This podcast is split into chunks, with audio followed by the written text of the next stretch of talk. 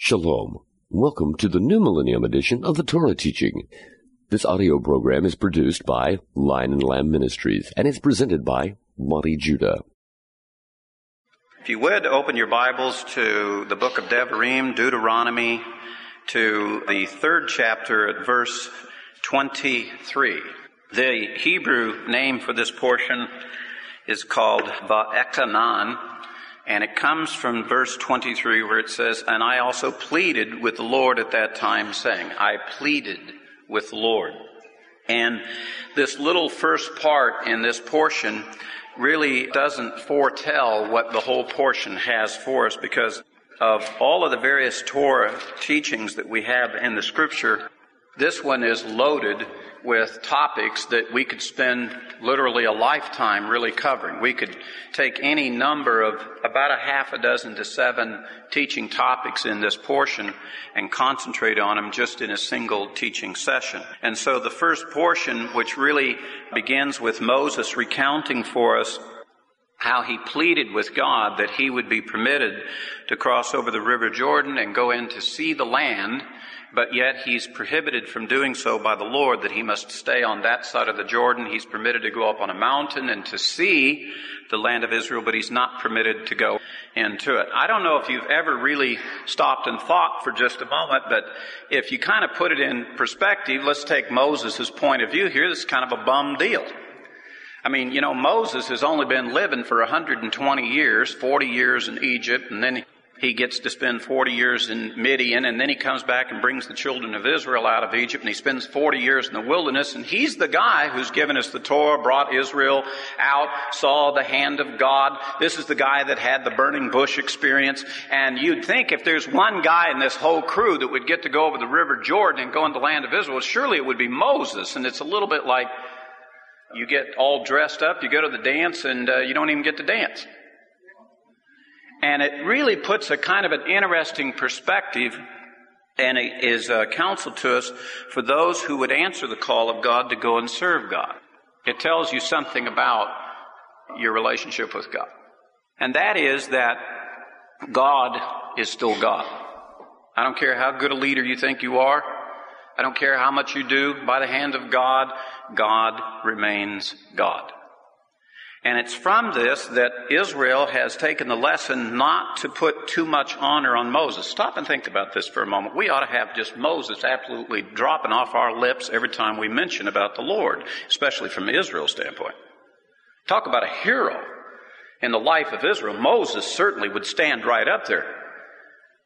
He does receive some honor. You know, he is the one who brought the Torah forth. He's the greatest prophet of the Messiah. There's been no prophet like Moses, you know, before. He's the only one that got to go up on the mountain, you know, and actually deal with the Lord directly. His relationship is described by the Lord himself as that I spoke with Moses face to face. Other prophets, I talked to them through dreams and visions. I moved them with my spirit. But Moses, I came down in the cloud and I just, Moses and I had a little conversation. So you would think that Israel, we would just be breathing Moses everywhere. Moses this and Moses that, but it's not true that we do that. In fact, it's from this portion that we refrain from giving too much honor to Moses. Because we know that there's a certain point where maybe we could give too much honor to a man and we wouldn't learn the lesson that we're really, really supposed to be dealing with the Lord. And that's, I think, part of what Moses teaches us here in this portion is that the duty of all those who would answer the call of God to teach, to lead, it's not to bring honor upon themselves. It's not to cause brethren to favor that man, that teacher, but rather to do a baton pass and make sure that that person is handed to the Lord. And so that your real hero is the Lord out of this. And so the Lord probably was wise in knowing what Israel would do with Moses, and by literally having him stop there at the Jordan, it ensured that the children of Israel walked into the land by the hand of the Lord. I would want you to take note of one thing. I know there's a day coming when Moses will go to the land. There is a day coming when Moses will go to the land. And I believe that he'll walk side by side with the Messiah into the land. And we'll all get to be there and see that not only the day we get to go to the land, not only the day we get to see the Messiah, but we'll get to see Moses walk in with us you know, when we go to the land in the future. Amen? Now we come to that portion of which is early the name of the book, Deuteronomy, which is called the repetition of the law, because Moses begins his next discourse in chapter 4 by saying, And now, O Israel, listen to the statutes and the judgments which I am teaching you to perform in order that you may live and go in and take possession of the land which the Lord, the God of your fathers, is giving you. And he says, You shall not add to the word which I am commanding you, nor take away from it, that you may keep the commandments of the Lord your God, which I command you. Well, you know how the scripture is sometimes. It's a little bit like a parent. You know, if a parent says, Son, don't do this, that is the thing the son will do. And the Lord has said, Do not add to the word, nor take away from it. I really like the sage's explanation of this second line, nor take away from it, by saying the following. They say that the Torah is a little bit like a mountain. It peaks way up, and the perfect Torah is to be on the height of this mountain. If you take away from the Torah, it's like you didn't climb all the way up. You didn't get all of it. And if you add to it, you go over the peak and you go down again. It's like you gotta leave it alone. Leave the mountain alone. Leave the Torah alone. Just let the Torah be what the Torah is. Don't take away and don't add to. Well, brethren, if there's ever been a word that has been abused in this world, this surely is it. In the shorter rendition of this, let me just mention very briefly that from a Jewish perspective, when we look at the Torah, many Torah scholars will refer to it as the words that we actually see on the page is what we call black fire. In other words, if you see the ink on your page of your Bible, that's the black part. And have you ever heard the expression reading between the lines? Have you ever heard that expression before? That comes from Torah teachers, ancient Torah teachers. And that's where they got the idea. We get to teach more than what the Torah says because we're reading between the lines. And the paper part or the parchment part of the scroll, there's a lot more parchment than there is ink on the page. On your Bible, there's way more white, if you will, on the page than there is black of the ink. And so we call that the white fire.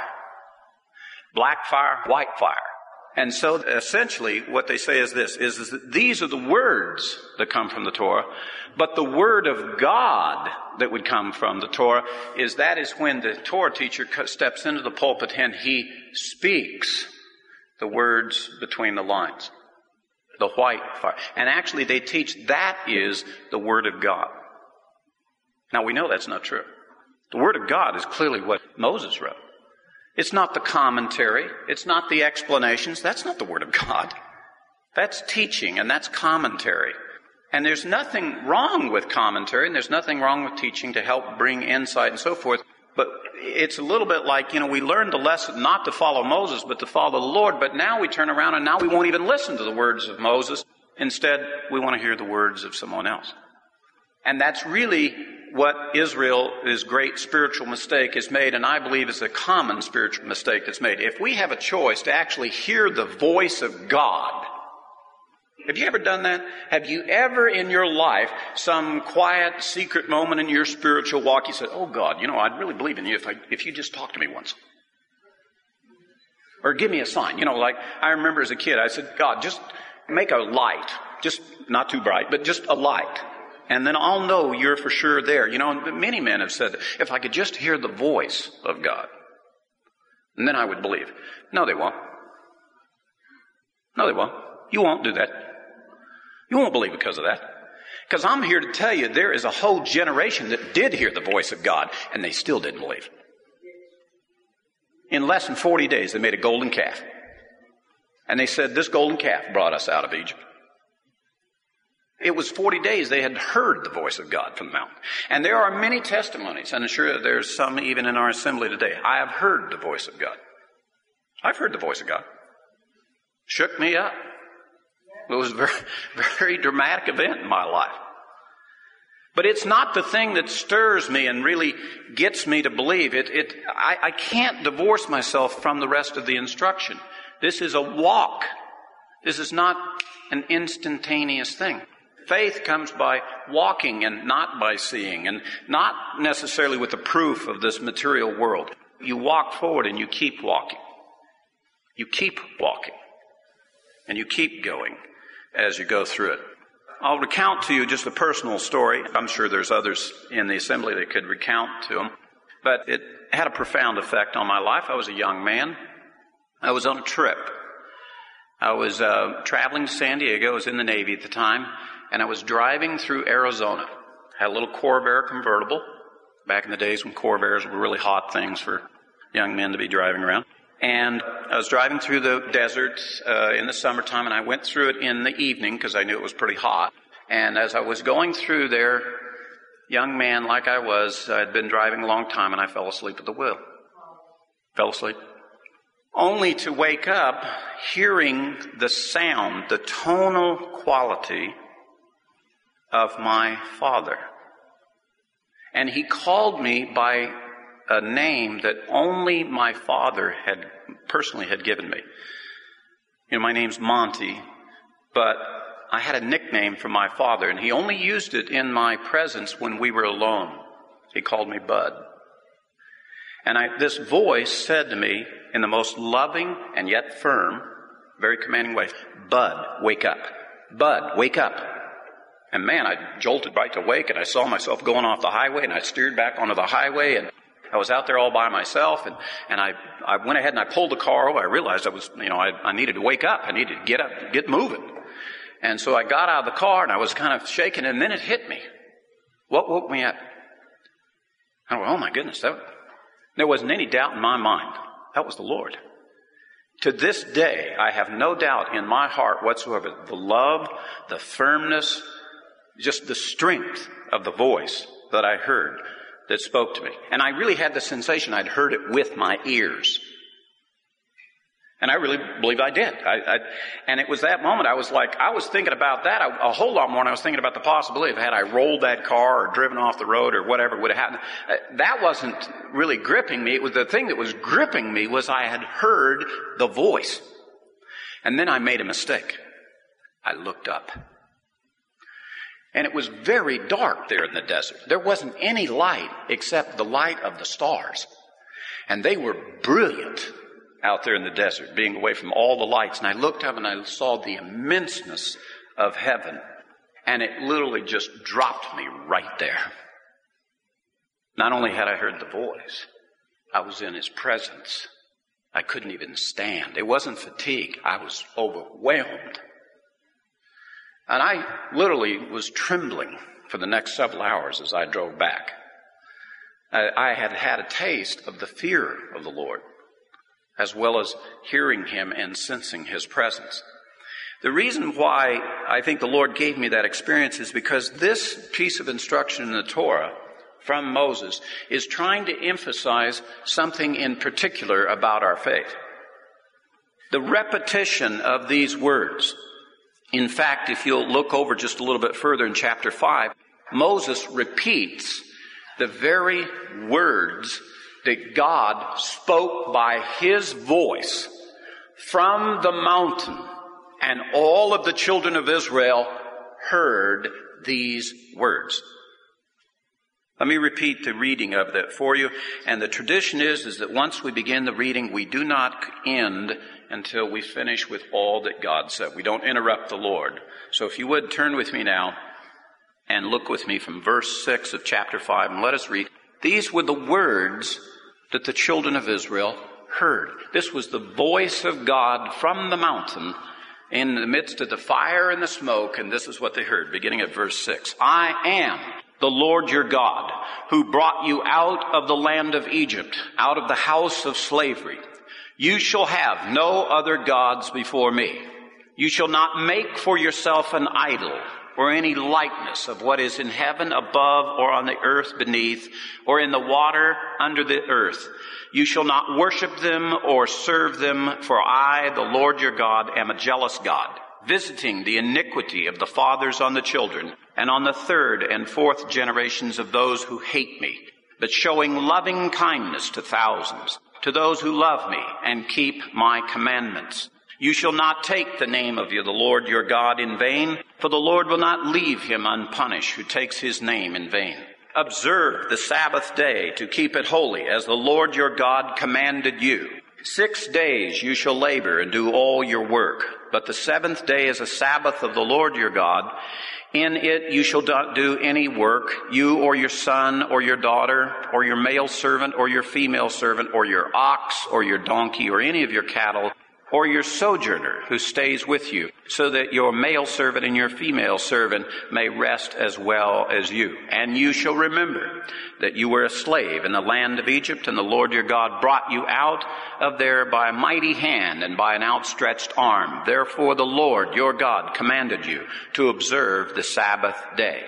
Honor your father and your mother as the Lord your God has commanded you, that your days may be prolonged and that it may go well with you on the land which the Lord your God gives you. You shall not murder. You shall not commit adultery. You shall not steal. You shall not bear false witness against your neighbor. You shall not covet your neighbor's wife. And you shall not desire your neighbor's house, his field or his male servant or his female servant, his ox or his donkey or anything that belongs to your neighbor.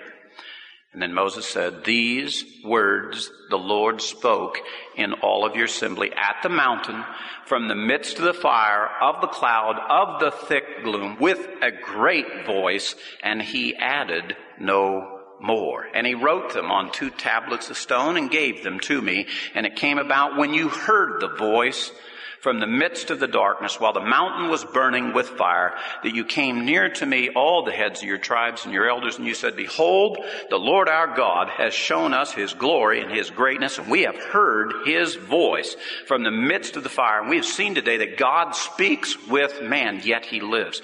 Now then, why should we die? For this great fire will consume us. If we hear the voice of the Lord our God any longer, then we shall die. The voice was so great, the scripture goes on to say, even Moses was full of fear and trembling. Even Moses was. The words that they heard literally cut through not only physically the whole area where Israel was camped, and, and the words just proceeded on further out into the wilderness. If you probably would have been there and looked off, you probably would have seen the sound waves literally echoing through, as sweeping through the wilderness. They say that the sound of it was so great that the people literally said, the sound is so great that it will kill us. It will like, it was echoing, going through their flesh and echoing off their bones. They could feel the sound of his words. It was a very dramatic and specific experience. We read tonight Psalms 29, which describes seven characteristics about the voice of God. And that psalm came as a result of the witnesses whom were there at the mountain. If you remember from our reading of Psalms 29, let me just mention a couple of things so you have the sense of what is this voice that they heard. The voice of the Lord is upon the waters. The God of glory thunders. The Lord is over many waters. It's like a great distant echoing of, of, a, of a bolt of lightning with its resulting thunder, and the, and the sound waves just echo off and, and vibrate and go every which way. I'll never forget the experience of sitting on the uh, deck of a aircraft carrier at the end of the Vietnam War when we had that little interchange with the Cambodians. It was right at the end of the Vietnam War. The Cambodians hijacked a, a container ship, and I was on the carrier that was sent there to that island, and we went there to rescue those hostages. And that night, after we had the fighting had basically calmed down and we gotten the, the Marines off the island, we watched uh, from the deck of the ship. I was off at the edge of the horizon, and they dropped one of those special bombs that comes down in a parachute.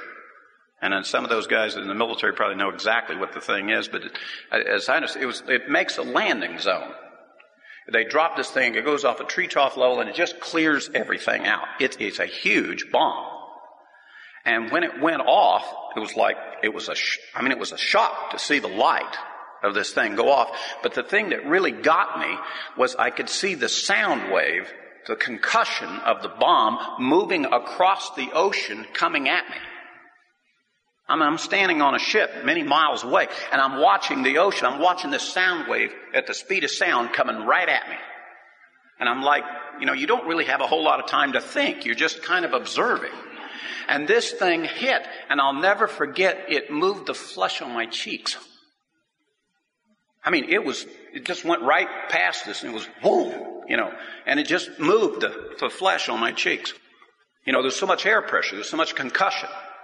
They say that's the way God's voice was. He, every syllable he'd pronounce and the wave would move through the people.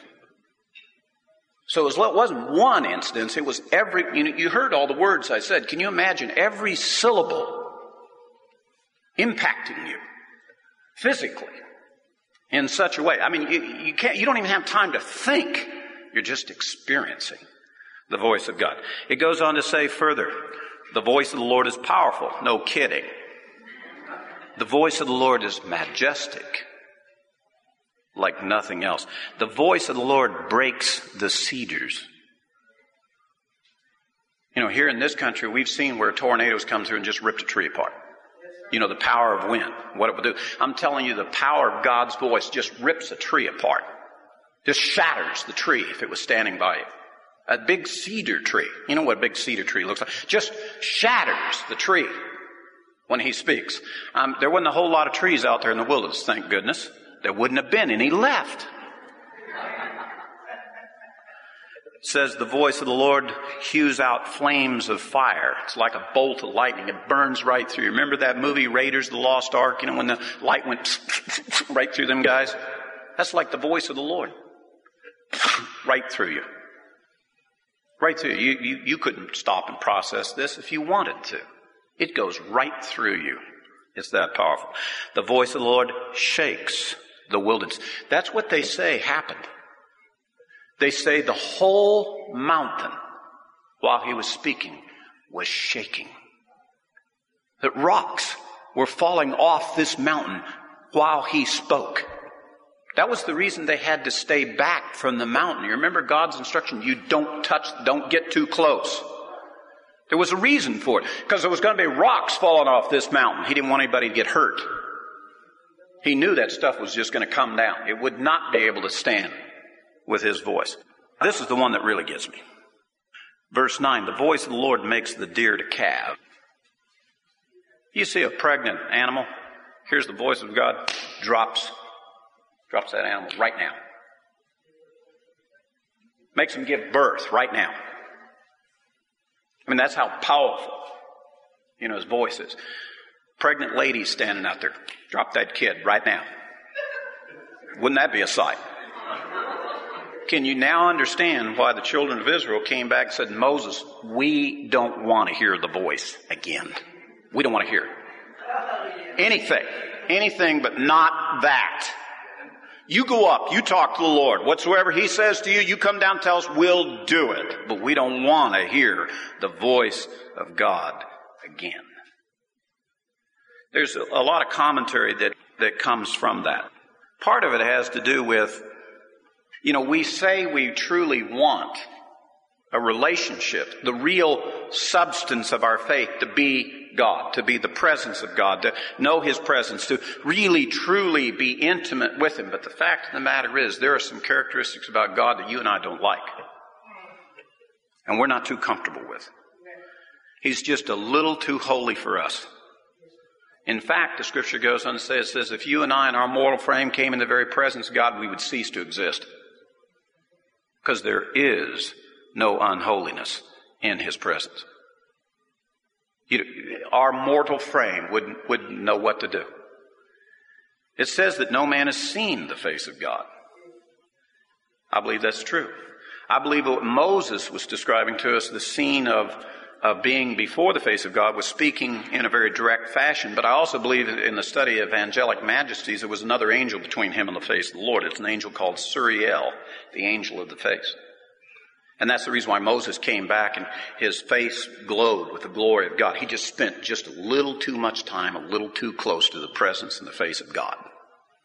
And he, and, and he just had to change. And they had to put a, can you imagine? They had to put a veil over him to protect the children of Israel. Not to protect Moses, protect them. They couldn't stand It's like looking into a popping flashbulb all the time. It's just, it's just too much. The very presence of God, His very presence is just a little too much for us. You ever asked yourself, why did God put a veil? Why does He put a veil before Him? It's too much. Too much for us to come directly. Even the high priest, he had to fill the whole chamber with smoke. Had to fill it with smoke before he went behind the veil on Yom Kippur. And they used to tie a line to him onto his ankle so that if he went in there and he accidentally just saw a little too much and it dropped him dead, they could get him back out of there. Nobody had to go in and get dead trying to get him. Sometimes we, we need to understand that God's presence really is way more powerful than, than we realize. And the experience of the children of Israel being at the mountain, they got a first-hand taste of this. You don't want to get quite too close. I, I, want to draw near to the Lord. I want the Lord to draw near to me. But if, if you're talking about re- being right in that presence, His glory is just so much greater than you can imagine. Psalms 29 says, as it describes the voice of God, and it says, from after God's voice speaks, from the temple, everything in the temple, every, the walls, the floor, the ark, the menorah, the table of showbread, the altar, every bit of it just goes out and says, glory. That's how powerful his voice is. Things that you would think are inanimate objects speak the glory of God. By the way, that's what Yeshua said, wasn't it? You know, when he came into Jerusalem last time, they were saying, Hosanna in the highest, God save us. And the religious rulers came over and said, Get your disciples to stop from saying that. Stop, stop doing that. He says, I tell you, if they don't say that, the rocks, the stones will call it out. Inanimate objects will call it out. Things that you wouldn't think would speak, that would have a voice, they will call it out. Because they have to respond to the voice of God. They have to respond to His real presence. In this lesson, what Moses is really trying to tell us, interestingly enough, is that if you're going to walk before the Lord, if you're going to walk correctly before the Lord, you have to hear this voice. You have to hear the voice. You have to come to terms with who God is, His very presence in your life. Yes, we're to follow these words, this book, Devarim, the words. But it says also that you're supposed to listen to the voice. You're to hear the voice. In fact, in uh, chapter 4 and verse 35, this is what he says.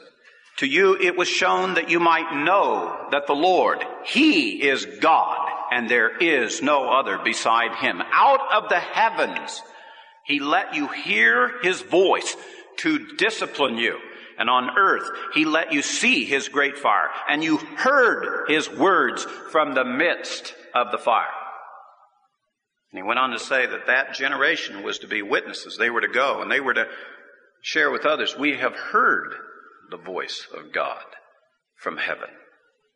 And as a result, they were not only supposed to give the instruction of the actual words that were shared, but they were to share something even more uh, about it, and that was that God was real. He really is God. There is no one like him. No one like him. He really is God. Not like God, God. And that when God speaks to you, He's not like a man. He's not like anything that you've ever imagined before. He's truly unique and special in who he is. And for those of us who would come to maturity, one of the things that we have to go through the experience of doing is one, we have to be instructed in what did the Lord say. We have to come to terms of our own heart. Will we follow the instruction of what God has said, or shall we go after our own way? If we make the decision, yes, I will go the way of God. I will follow His Torah, His teaching. I will follow His commandments. Then there's another step that we have to do. This is what Moses is emphasizing here. We got to hear the voice. We have to sense God's presence because if you do not sense God's presence and you just try to academically approach the subject, I guarantee you, you do not have the strength. You do not have the will. You do not have the spirit to do this. You must experience God. Now, how in the world can we do such a thing? Quite honestly, really. How, you know, that generation got to hear the voice. We don't, you know, he doesn't call us to the mountain. We don't get to hear from the mountain. But it was at this time a certain agreement was made. An agreement was made between all those hearing this instruction of Moses and others, he said, that will follow, that we would be part of this agreement. The agreement was, okay, in exchange for not hearing God's voice from the mountain, we will permit someone to come from the mountain with the instruction of God, and whatsoever he teaches and says to us that God has said, if he speaks the word of God, we will do it. We will keep it. And the Lord liked this arrangement. In fact, it's in this portion. He said in verse 28 of chapter 5, and the Lord heard the voice of your words when you spoke to me. And the Lord said, I have heard the voice of the words of this people which they have spoken to me. They have done well in all that they have spoken. Oh, that they had such a heart in them. Because yes, it says, and that they would keep my commandments. It would go well with them and with their sons forever. I heard their words. I wish they had a heart that went with them. But the arrangement was made. The arrangement was made that someone would come from the mountain and he would speak the word of the Lord. And that we committed, we were committed by our ancestors, by our fathers, including us as sons, we would, we would do it that way. So it's interesting. What we've always known this to be amongst the sages of Israel is this is the word, what we call the prophet. Because God promised through Moses that there would be a prophet who would come from the mountain, raised up amongst our countrymen, who would be like Moses, come and teach like Moses the words of Moses. He would come and he would speak the word of God. And then it would be required of us. So what makes it so compelling for us is, is that we have this one who came. His name was Yeshua. He had a forerunner, John the baptizer. John was out in the wilderness and he was telling Israel that the kingdom of the Lord is at hand, that the Messiah is getting ready to come, causing a big stir there in Israel. He's out in the wilderness, he's baptizing, he, he's getting people ready to go up to the big tabernacle. That's the reason why you get baptized, getting ready to go to the tabernacle. Getting ready to go to the mountain. That's the reason why we get baptized. We're getting ready to hear the voice from the mountain. That's what the children of Israel did. They took a bath before they heard the voice from the mountain. So John's out there. It's, everybody needs to take a bath. We're getting ready to hear the word from the mountain. So there was a bunch of religious leaders that went out and they said, John, are you, are you the prophet? Are you that voice? No, I'm not he. There's one greater than me who's coming. And he was a forerunner. He was one who said that get ready. The voice is getting ready to come. The word of God is getting ready to come, just as Moses promised us, just as our ancestors agreed to do. And sure enough, up walks Yeshua. And John, without hesitation, said, Behold, the Lamb of God that takes away the sin of the world. This is the one I was telling you about. And he comes and he asks to be baptized too. And he says, Oh, it's me who needs to be baptized with you. And he said, No, no, just do it this way. So they did it. You know what happened? There was a voice from heaven. There was a vo- the voice of God just like back on the mountain, the voice. And it said, This is my beloved Son, in whom I am well pleased. You know, Peter recounts for us in his last letter. He knows he's getting ready to die. And he makes comment to the fact that he knows that his mortal frame is soon to be ended. And he says very interestingly, he says, Brethren, he says, I come to you not with cleverly devised tales. I heard the voice. I heard the voice from heaven proclaim him to be his son. I laid hands on to him. I heard him with my ears. I saw him with my eyes. He was real. And it really happened.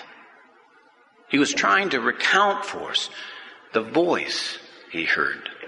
Not only that which Yeshua spoke and taught, being the word of the Lord, the further instruction of what Moses gave to us, but he heard the voice from heaven as well. You know what, brethren?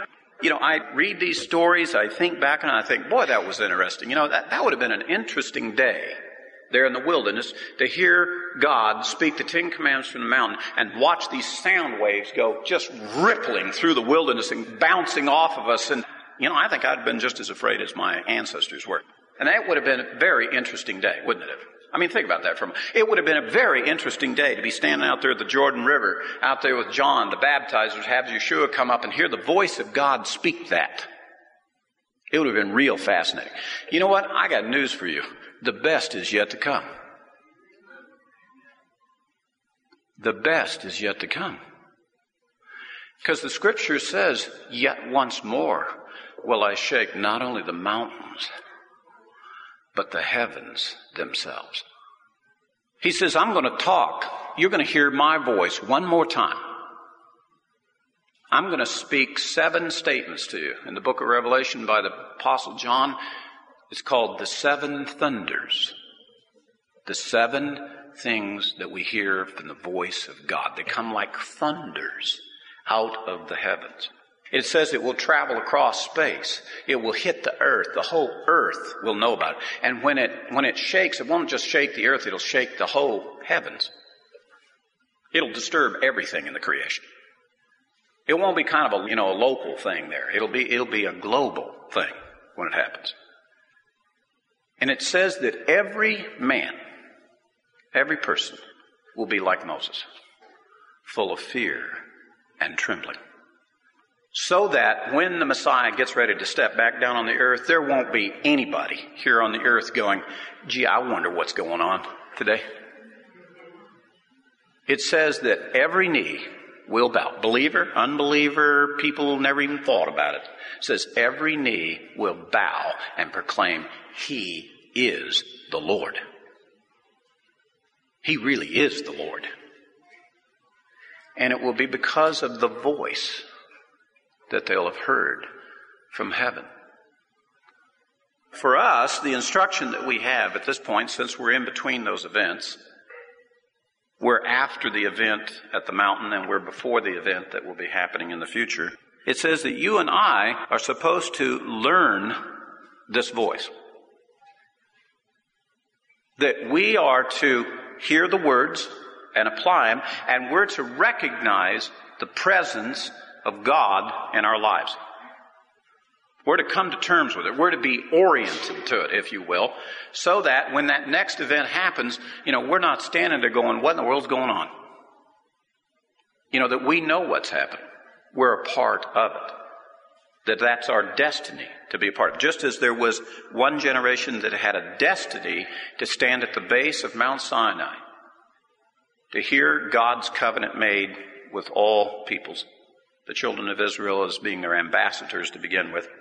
And these instructions that are commandments that will be forever, and they are forever, they are not subject to negotiation. They are not going to get repealed by anyone and will be the law into the future. And we have that event before us, and, and we have the next event which is coming up, which is the coming of the Lord. That we're supposed to be oriented to this. We're supposed to learn the lessons of the past and get ready for the future. We're supposed to be the wise generation that learns from the previous mistakes so that we don't make those mistakes. Because whereas this whole story begins with a nation of slaves It's supposed to end with the bride of the Messiah without spot, blemish, or wrinkle. Now, if you'll just take spiritual stock with me right now, you would have to agree with me right now. We're not quite there yet. We're somewhere in the middle. And how do we get ready? How do we transition? How do we go from that to what the Lord wants us to be? It says you and I have to come to terms with the voice. We have to hear the voice.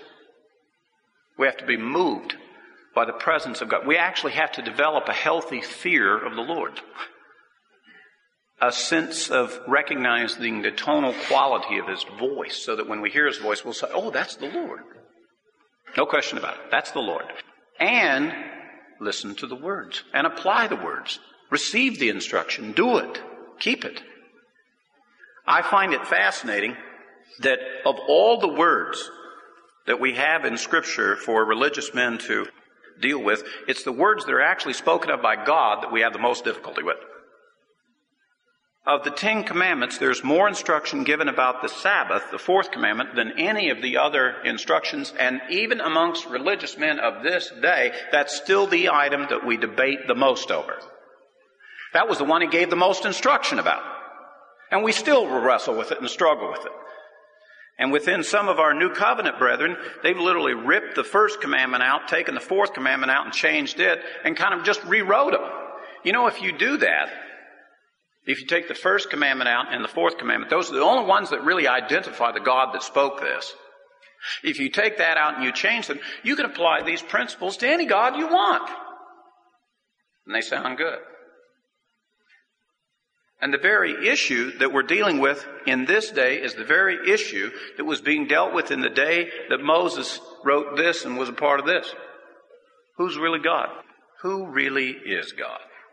Is God the sun, moon, the stars, certain animals walking around, bugs or snakes?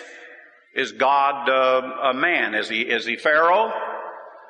Is he some piece of tree or wood we carve out? Is he some precious stone that's like a piece of gravel to, you know, to God, but we made it into a God? How about us? Is it us? Or is there really a God? A God that is unlike anything here. That's really still the same issue. In this world today, many men, the thing they're struggling with is who's really God in my life? Is it me? Or is it the one true God. And there's a whole lot of religious people going around and say, well, God is this thing. We'll define God for you and we'll all line up and we'll all do it this way. I guess God's actual word he spoke is not good enough for us, is it? Actually, it's not. Most men would prefer to hear a man. When somebody has a need, and we have it in our congregation, I'm not chastising you, brother, I'm just coming to the reality of where we're at. When we have a need, what do we do? Well, we go call one of our brethren, one of our poor brethren. We don't ask God, who has all the riches of the universe and can heal and all kinds of, we don't ask Him first. We go to our brethren, oh, brother, I, have got a need. I, am hurting. Uh, could you help me? Well, you know, we've got a God who's just got resources like you can't believe. Well, I've got this dilemma in my life. I need to know the will of God. What do you, what do you think, brother? oh, I love that one. What is the will of God for my life? So we ask a man. Why don't we ask God? He has a voice, but maybe we're a little afraid and we don't want to hear the voice. Maybe you really don't want to hear what God would say. It's probably too powerful a voice. It might actually tell you to do something, compel you to do something you don't want to do. And that's usually the problem. We really don't want to do what God says. So let's go talk to a bunch of men. We'll get a committee formed and then we'll decide what God would have said had we asked him. One of our responsibilities, like Moses was doing, one of our responsibilities as, as spiritual leaders to you is to get every time you have a need, get you closer to God. We say to you, and I'm sure you've heard it from the elders of this congregation, brother, you know, I perceive that the reason you're having this problem is the Lord wants you to learn something. I believe the Lord has caused this to happen. He's permitted this to happen to get out. What is the lesson? What do you think the Lord is trying to teach us here? I can tell you what the predominant lesson is. Call upon the Lord. That's usually nine times out of ten. That's what the Lord is trying to teach us. Ask me. Ask me. Don't sit around and complain about what you got. Ask me. I'm here. I really am present in your life. Did you know the Lord is sitting in this assembly? Right now. He's aware of us being here. He's aware of what we're thinking about. Anything that we need from Him, all we have to do is ask. He's that interested in us. That's the part that I think that a lot of us struggle with. I, you know, God wouldn't be interested in me. I'm just, I'm some semi-handsome, ugly fellow, um, little short, stumpy looking fellow, not really all that smart compared to other men in the world, kind of mediocre actually, going through, and the universe is a big place that God has made, and He, the, the King of the universe wouldn't be interested in anything. I'm, I'm, I'm worse than a speck of dust. I mean, you know, come on. Uh, he's not going to take any time out for me. Only the Lord says He's that big. And He is interested. And He is involved. And He wants to be there. And He wants us to recognize His voice. Yeshua specifically said, My sheep hear my voice. They hear me. And it's a wonderful and exhilarating experience for you spiritually for you to suddenly realize the Lord's right there with you. He really does love you. He really is present. He is paying attention. And He's involved in your life. As you've heard me say before, there are no more happenstances in my life. There are no more coincidences. I am absolutely convinced that God is walking with me present. Every day, every person I meet. In fact, it's really an interesting kind of interchange with me as I meet new people. I ask the Lord, I said, Lord, you know this guy. I don't know this guy. What, what, what do you got going on with this guy's life? What's happening with him? And, and then you learn to hear the voice and you walk and you begin to recognize his presence and, and then no longer do you have this concern like the children of Israel had when things got a little tough when they began to test the Lord. And by the way, the very last instruction of this portion is, says, brethren, don't test the Lord. It's right here in this last portion. He says, if you'll learn this lesson about hearing the voice of God, you won't have this problem of testing the Lord. You know what it was that he was referring to the children of Israel when they said they tested the Lord? They literally spoke out loud with their voices and said, Is the Lord present with us? We don't think he's here. This is a God that spoke from the mountain. And they're asking, Are you even present, God? The Lord got a little upset with that. I mean, what do I got to do? If I actually showed up in person, in my real person, if I came down off the mountain, you wouldn't exist. There are limits to how close you can get to me. I'm trying to manifest myself. I'm also trying to love you and not kill you instantly. Have you got it yet? Are you figuring this out, just how big I really am? And how interested I am in you? But the children of Israel tested the Lord. Is the Lord really present with us? And you know what? We're told and we're said, don't do that. In our own lives, when we go back and the things that happen to us in our daily week and so forth, I bet you're like me. I bet there's moments when you say, oh, Lord, where are you? Where are you on this situation? Right there. Right there. And that's the core issue, did you know, with Israel? To this day, the number one spiritual question that is in modern Israel today is the question of, is the Lord present with us? You know what it came from? The Holocaust. That's the number one question of the Holocaust survivors. Where were you, Lord, when all of us were going through the gas chambers? Where were you? Quite a question, isn't it? Pretty serious question. The only answer I've ever heard given to that, and I don't know that that's fully answers all of the question, but the only one that's ever made sense to me is that I believe that Yeshua was standing in the gas chambers weeping. I believe that's where he was. We could have avoided all this if our ancestors had recognized and listened to the voice. But we don't want to listen to the voice. We don't want to have to deal with the Lord in His power. He might change us. We'd have to be a different people. We'd have to become a lot more like Him instead of what we want to be. And to this day, even amongst the new covenant brethren, as issues begin to happen, I've, I've heard our own brethren saying, Well, where is the Lord? Where, where are you? Especially when you face mortality and you see the death of loved ones. Where are you then, Lord? Where are you there? Of course, the Lord says that the death of his saints is precious to him. Precious. The, um, the fact of the matter is, life is precious to the Lord. Every bit of it. Every bit and part of it. And what we should be doing is coming to terms with that, recognizing God's presence in our midst. It's part of our maturing process. It's part of the instruction that is given to us for this. Let me read to you the final words of how Moses concludes this particular portion uh, to kind of close us off here. It's in chapter 7, verse 6. For you are a holy people to the Lord your God. The Lord your God has chosen you to be a people for his own possession out of all the peoples who are on the face of the earth. The Lord did not set his love on you nor choose you because you were more in number than any of the peoples, for you were the fewest of all peoples.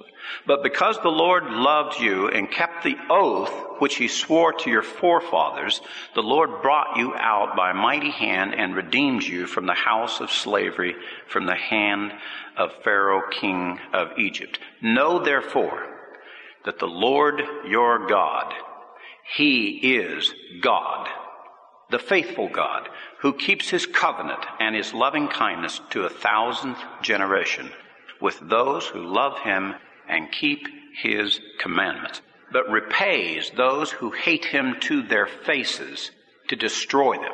He will not delay with him who hates him.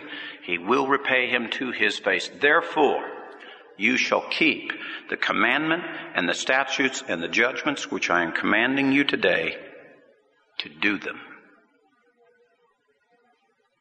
If we're going to be the people of God, if we're going to walk uprightly before the eternal, if we're going to make the transition from this mortal frame into His kingdom, there are two things that we're going to have to do. We're going to have to come to terms with His presence, the presence of God, and we're going to have to get over this urge that we don't want to hear God and we don't want to be in His presence. And number two, we're going to have to listen to the words that He said and do them. It is for the first reason, for the first reason, that others will choose not to go into the kingdom and choose not to be a part of eternity with us. Because the real reason is that they've rejected the person of God. It's not an issue or debate over theology. It's they just don't like God. And that will be the reason that they'll be dealt with. It's like what I've always said about our faith, brethren. It's not what we know, it's who we know. Amen? Let's pray. Father, thank you for your word. Thank you for the instruction of Moses. Thank you, Lord, for your great plan to choose us out of many peoples so that we might be a shining example of who you are, that we might be a people who would recognize, hear your voice. But Lord, we would ask not only that we'd have that experience of hearing your voice and sensing your presence, but Lord, that we might be an instructed people. We might be a people who follow your words and receive your loving instruction. We know that your instruction has to do with life, the good things of life. And we would choose life, Lord, the good things of life. And by following a father's instruction, we know that's the best path to live and to enjoy life, especially from our Heavenly Father. So we thank you, Lord, for your instruction. We thank you for your love of your family. And Lord, we're glad, we're happy to be part of your family. And we want to be a part. We want to be found faithful before you. believing in you, recognizing you, sensing your presence. Lord, I would ask in this congregation that you would stir every one of our hearts. Give us a sense, Lord, of what it's like to hear your voice. Renew within us the energy and the spirit within us, Lord, you know, to seek you and choose you. Give us the strength, Lord, to walk uprightly before you. Not our physical strength, not by our will, Lord, but rather by your strength. So it'll be genuine and real, experienced and enjoyed.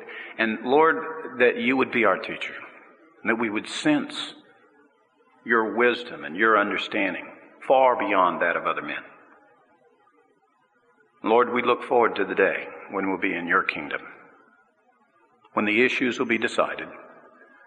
You'll be the government, you'll be the judge of all men, and that we will come to you knowing full well that your mercy endures forever, and that we'll be treated rightly and fairly and correctly. And there'll be no more missing the mark, no more transgression, Lord, and consequences thereafter. But Lord, rather, blessings and life and all the good things that you have planned for us. We look forward to that day, Lord. But in the meantime, Lord, instruct us and teach us and encourage us to be lights in this world to encourage others as well to look toward you. Let us be like Joshua and Caleb and call upon our brethren to trust you and go forward into the land in the future. And it's in Yeshua's name we pray this. Amen. For more information about Lion and Lamb Ministries, call our office at 405 447 4429. Our address is Post Office Box 720 968 Norman, Oklahoma 73070. Our web address is www.lionlamb.net. Thank you.